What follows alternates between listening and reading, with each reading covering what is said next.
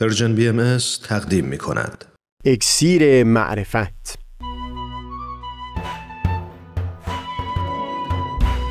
مروری بر مضامین کتاب ایقان این گفتار تار و پود زندگی اصل عدالت. از تا حمامه ازلی در شور و تغنیست قلب را از سروش او بی بحر مکن. از تا همامه ازلی در شور و تغنیست گوش قلب را از سروش او بی بهره مکن. گوش قلب را از سروش او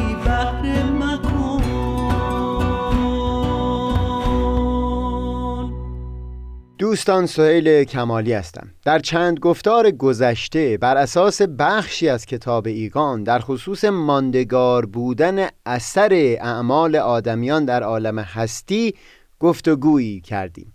ماندگار بودن اثر اعمال آدمی مقدمه بوده که در متون مقدس ادیان از اون نتیجه ها گرفته شده. از اونجا که بزرگترین اصل در آین مسیحی و وجه مشترک تمامی مذاهب در اون دیانت بر اساس همین بینش هست خوبه که در چند بخش پایانی گفتگوهایی که زیر عنوان تار و پود زندگی با یکدیگر خواهیم داشت این بینش دیگه رو هم مورد بررسی قرار بدیم. در ادامه صحبت پیرامون همین بینش در خصوص اون اصل اساسی در نزد پیروان آین حضرت مسیح هم سخن خواهیم گفتم چنین نقدی خواهیم داشت بر سوء تفاهم ها و یا برخی کاربردهای ناسحیح که بر اساس همین بینش در برخی جوامع مذهبی رواج پیدا کرده. در دو گفتار پیش این رو بیان کردیم که اون چیز که به عالم وجود اضافه میشه چیزی که لباس هستی به تن میپوشه دیگه هرگز نابود نخواهد شد. نهایتا این هست که از صورتی به صورت دیگه تبدیل میشه. گفتیم که ممکنه یک شی در حد جزء محو و نابود بشه جوری که انگار هرگز وجود نداشته. اما اثر اون در کل عالم هستی باقی و ماندگار هست. همین حقیقت رو بحث کردیم که در خصوص افعال و اعمال آدمی هم صادق بود. یعنی اثر افعال و کنش های آدمیان هم از هستی محو شدنی نیست. بر اساس همین مقدماتی که بیان شد در متون کتب مقدسه یک حقیقت دیگه بیان شده. اینکه اثر نانیکویی ها از عالم وجود محو نخواهد شد بلکه به صورت بلا ظهور و بروز پیدا خواهد کرد. بخشی از این ادعا با استدلال منطقی قابل اثبات نیست و در پذیرش اون میبایستی تکیه بر وحیانی بودن متون کتب مقدسه بشه. منتها میشه درباره گوشه هایی از این بینش گفتگوهایی داشت.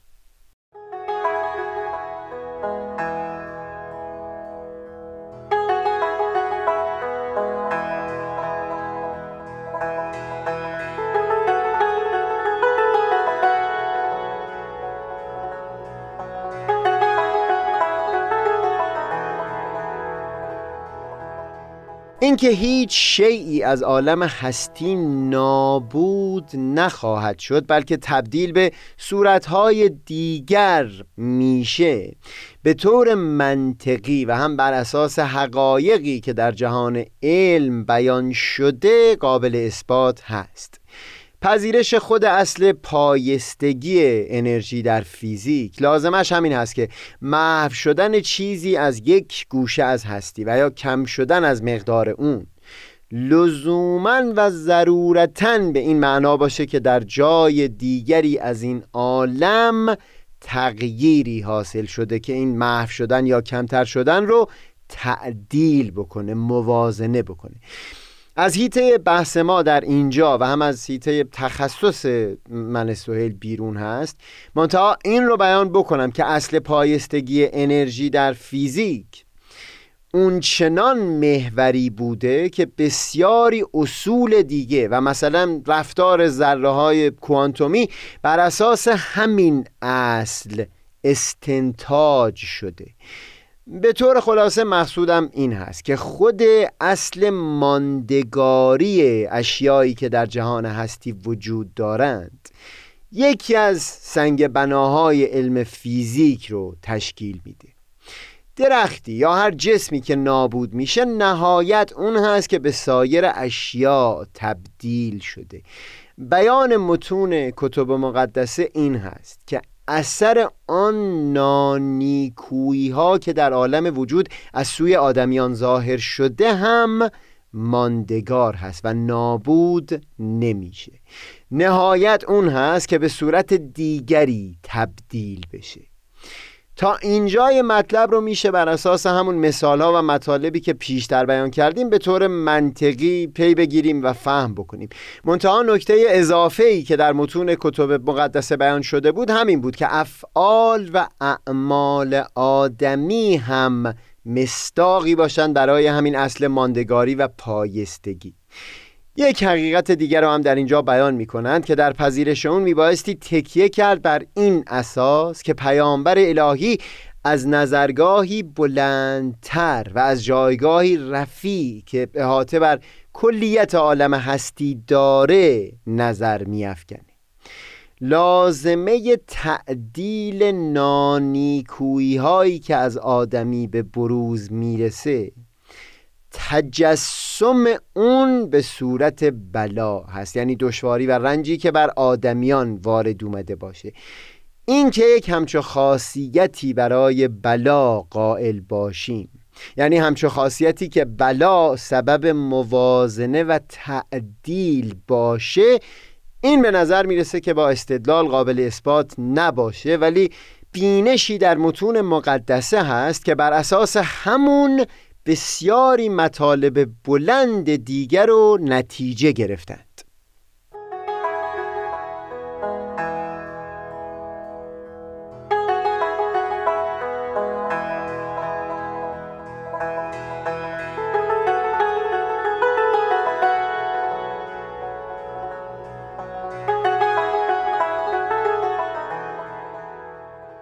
پیش از اینکه مستقیم وارد گفتگو بشیم بیان یک اصل که در متون علم کلام و اصول عقاید مورد بحث قرار گرفته ضروری هست.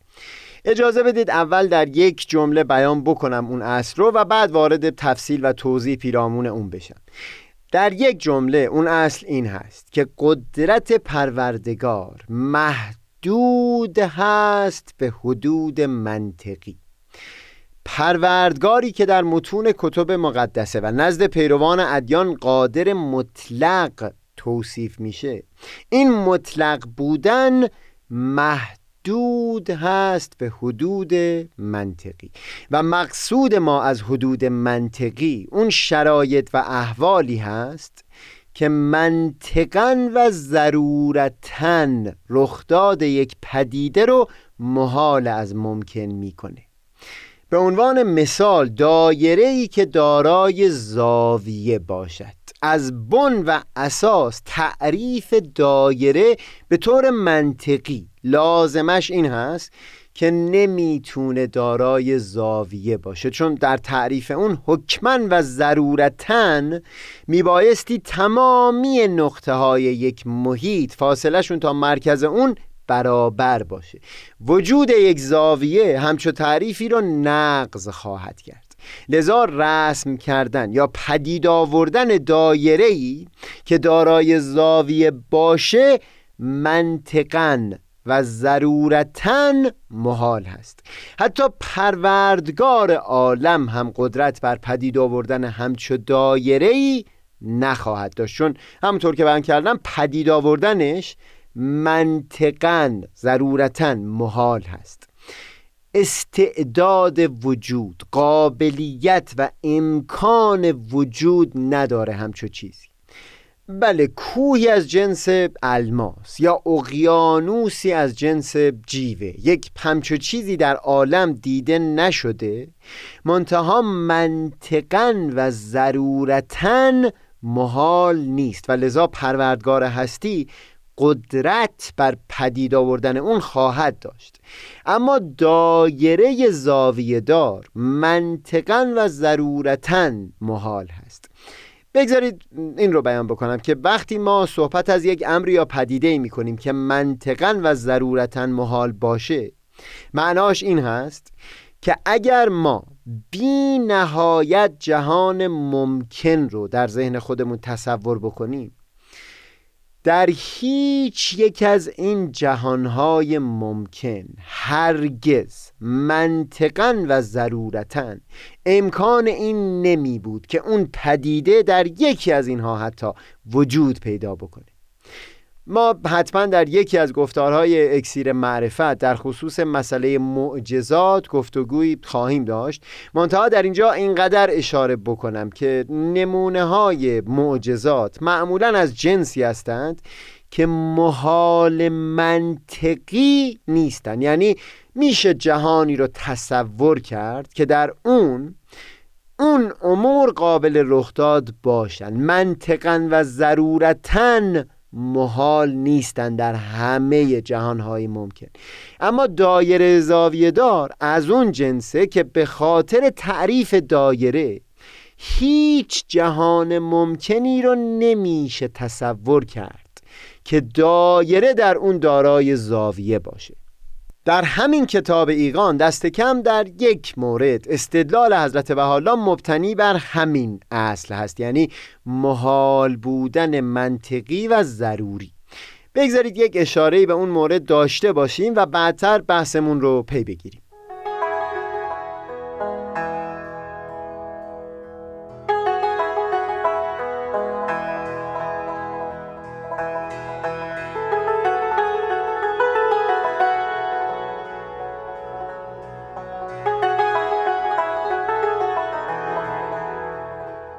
تقریبا در همه ادیان این آفت در میون پیروان اونها رواج داشته که قائل به خاتمیت اون دین بشن و تاریخ رستگاری رو با اون دیانت پایان یافته تصور بکنن.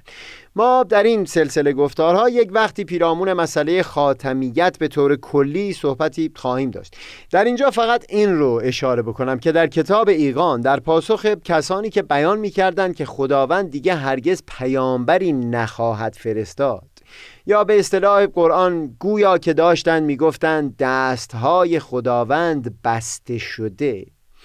حضرت بهاءالله وقتی می‌خوان این مطلب رو پاسخ بدن اشاره به همین ضرورت منطقی می‌کنند که این افراد فیض کلیه و رحمت منبسطه که به هیچ عقلی و ادراکی انقطاع آن جائز نیست جائز دانسته.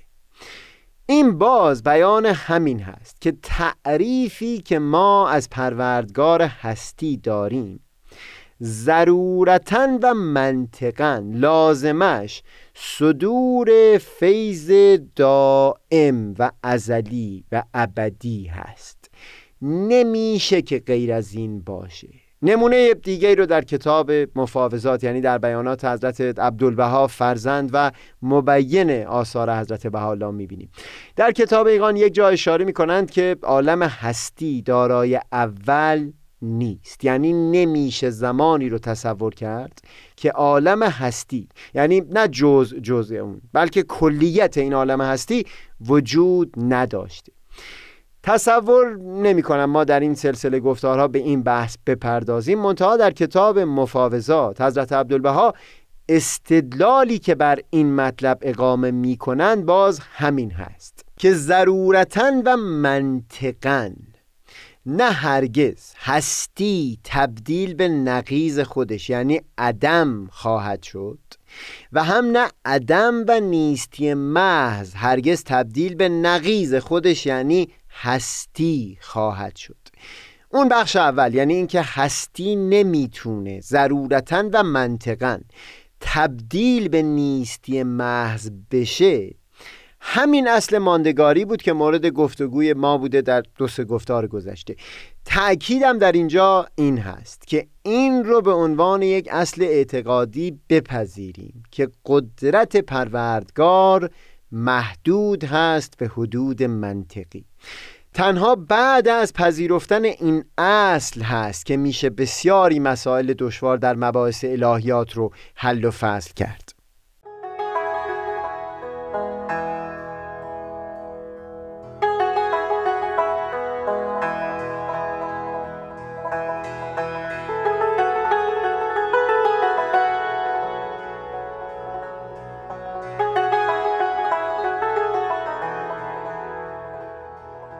کردیم که قدرت پروردگار محدود هست به حدود منطقی. یعنی اگر پدیده ضرورتا و منطقا محال از ممکن باشه یا به اصطلاح فلاسفه اگر امری ذاتا ممتنع باشه امتناع ذاتی داشته باشه پروردگار هستی هم قدرت بر پدید آوردن یک همچو امری نخواهد داشت. از سوی هم بر اساس مطالبی که در علم بیان شد. هم مثالهایی از همین زندگی روزمره و هم بیانی که از مفاوضات حضرت عبدالبها نقل کردیم. این رو نشون دادیم که یکی از این مسائل منطقی و ضروری این هست که هر اون چیز که لباس هستی به خودش پوشید هرگز امکان این نخواهد بود که به نقیز خودش یعنی عدم و نیستی محض تبدیل بشه. از ترکیب این دو حقیقت این نتیجه حاصل میشه که حتی پروردگار هستی هم قدرت بر این نمی داشت که چیزی که لباس هستی به خودش پوشانده رو تبدیل به نیستی محض بکنه. این مقدمه برای این ضروری هست که وقتی در متون مقدسه بیان می کنند که نانیکویی های آدمیان ضرورتا به صورت و شکل دیگری ظهور و بروز پیدا خواهد کرد و اون شکل بلا هست. در بیان یک همچو مطلبی به هیچ وجه مقصود این نیست که پروردگار هستی از کینه و انتقام جویی میل شدیدی به مجازات در دلش هست. جوری که نپذیره که هیچ نانیکویی از سوی مردمان بدون پاسخ بمونه و پاسخ او هم ارسال بلا باشه. خیر این چنین نیست. مطلبی که در متون کتب مقدسه بیان شده در واقع بیان یک اصلی در خود عالم وجود هست. یک ارتباط ضروری در میان حقایق اشیا در عالم هستی. لطف متن کتاب آسمانی این بوده که این ارتباط ضروری رو با شفافیت بیان کرده که نانیکویی های آدمیان صورتی از هستی هست و ضرورتا نمی‌تونه تبدیل به نیستی محض بشه. بیانشون اونه که اون گونه که پیامبر الهی نبز عالم در دست اوست و جرفای هستی رو می‌بینه تعدیل شدن این نانیکویی ها به صورت بلا خواهد بود. در متون کتب مقدسه گاهی از این اصل مورد گفتگوی خودمون به عنوان عدل یاد میشه به عنوان یک ارتباط ضروری در میان حقایق اشیا در عالم. بیانشون این هست که اقتضای عدل این هست که یک همچون موازنه برقرار بشه. ظهور و بروز بلا در بسیاری مواقع بر اساس همین اقتضای عدل هست. من ملزمم پوزش بخوام اگر گفتگوی امروزمون یه مقداری انتظاعی بود. منتها در پی تشریح مطلب در گفتار بعدی من حتما خواهم کوشید که با مثالهایی از زندگی روزمره مسئله رو یه قدری ملموس تر بکنم. ادامه سخن رو بگذاریم تا صحبت بعد. منم آفتاب بینش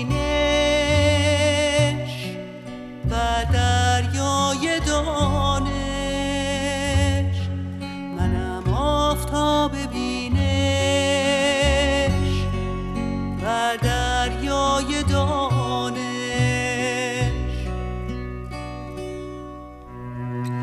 پشمردگان را